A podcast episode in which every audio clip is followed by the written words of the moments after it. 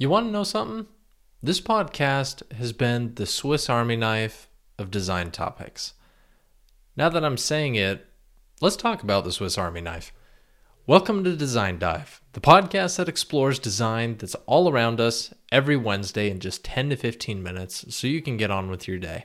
My name's Chris Downs, and whether you're a designer or simply curious about how design impacts our everyday life, you're in the right place. So, let's dive in.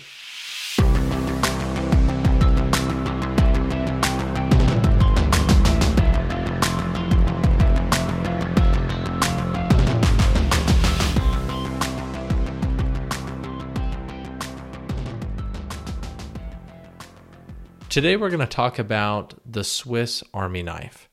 Now, the minute I say that, you know what it looks like. There's the iconic red handle with the small white cross and a variety of tools packed inside this iconic form that's known all over the world.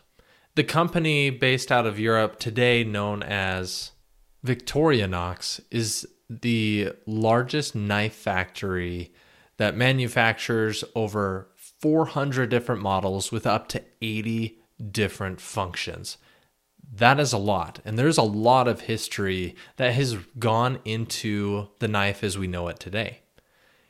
Even we use the Swiss Army knife to describe something with plenty of functionality. So, to better appreciate this design, we need to go all the way back to the 1880s.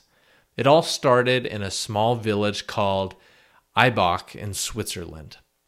In 1884, Karl Elsener was an apprentice knife maker with his mother, Victoria. They owned a cutlery factory that produced specifically surgical equipment for hospitals and doctors in and around that area. Now, they worked painstakingly to produce quality equipment, and so much so that their workshop eventually won a contract creating a new knife for the Swiss army. That goes to show that, yes, they made a name for themselves and their product was being brought to the army. That contract inspired Elsener to work on a revolutionary idea. His idea was to create a knife that offered as many practical functions as possible in a compact form. Now, the Swiss Army, when they came with this contract, had requirements. They said that the knife needed to be able to open canned food and needed to disassemble the Swiss service rifle. Uh, particularly, that rifle required a screwdriver during assembly and disassembly. So they were looking for those two things, and then obviously the knife. In 1891, Elsener's tool was given to military officers, which was mostly popular and had a lot of positive feedback, but there were some complaints. So, what did Elsener do? Did he stop there? No. With those complaints, he improved the design. He went to the next version and created several improvements, including the addition of the corkscrew. And since then, the knife generally hasn't changed that much since that version. Now, it wasn't until the 1940s that the knife gained international popularity. From that time on, it was just kind of a, a Swiss thing. They were really keeping it to themselves, but it was then introduced to an American audience that would eventually make up a large part of their market. Now, today's market 10% of their manufacturing of knives go to the the Swiss, but 90% go internationally. So opening those doors was huge for them. The tool mostly was used by soldiers and World War II was a big reason why America wanted this knife available to American soldiers.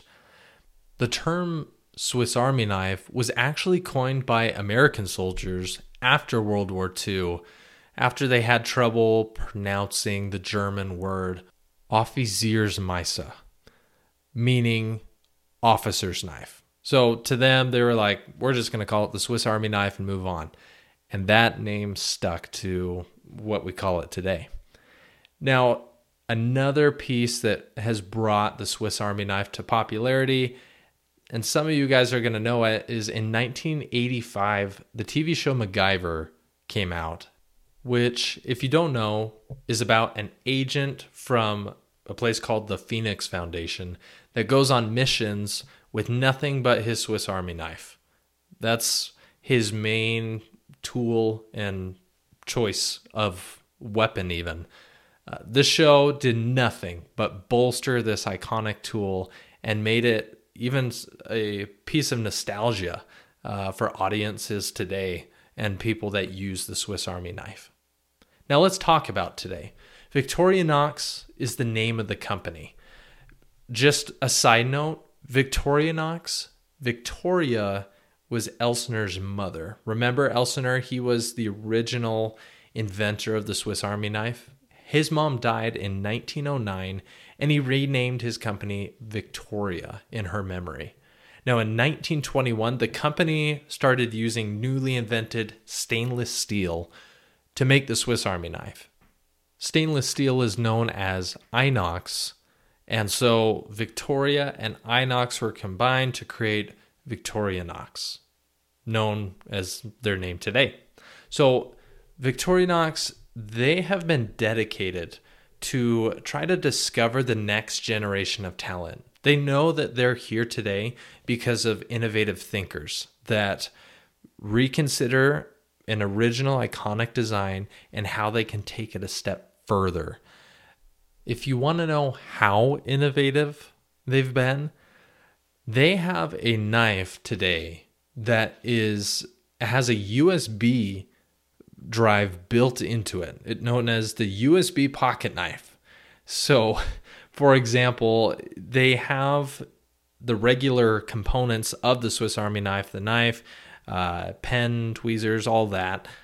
But built in is this 32 gigabyte USB C drive built in that you can pop out and plug into your device. That is crazy. It's awesome to see that they are so much in today and what are the needs people are facing today and they're addressing it. They know that it's not the 1940s when the knife came internationally and people were using it obviously for the screwdriver, for the knife, the can opener, whatever.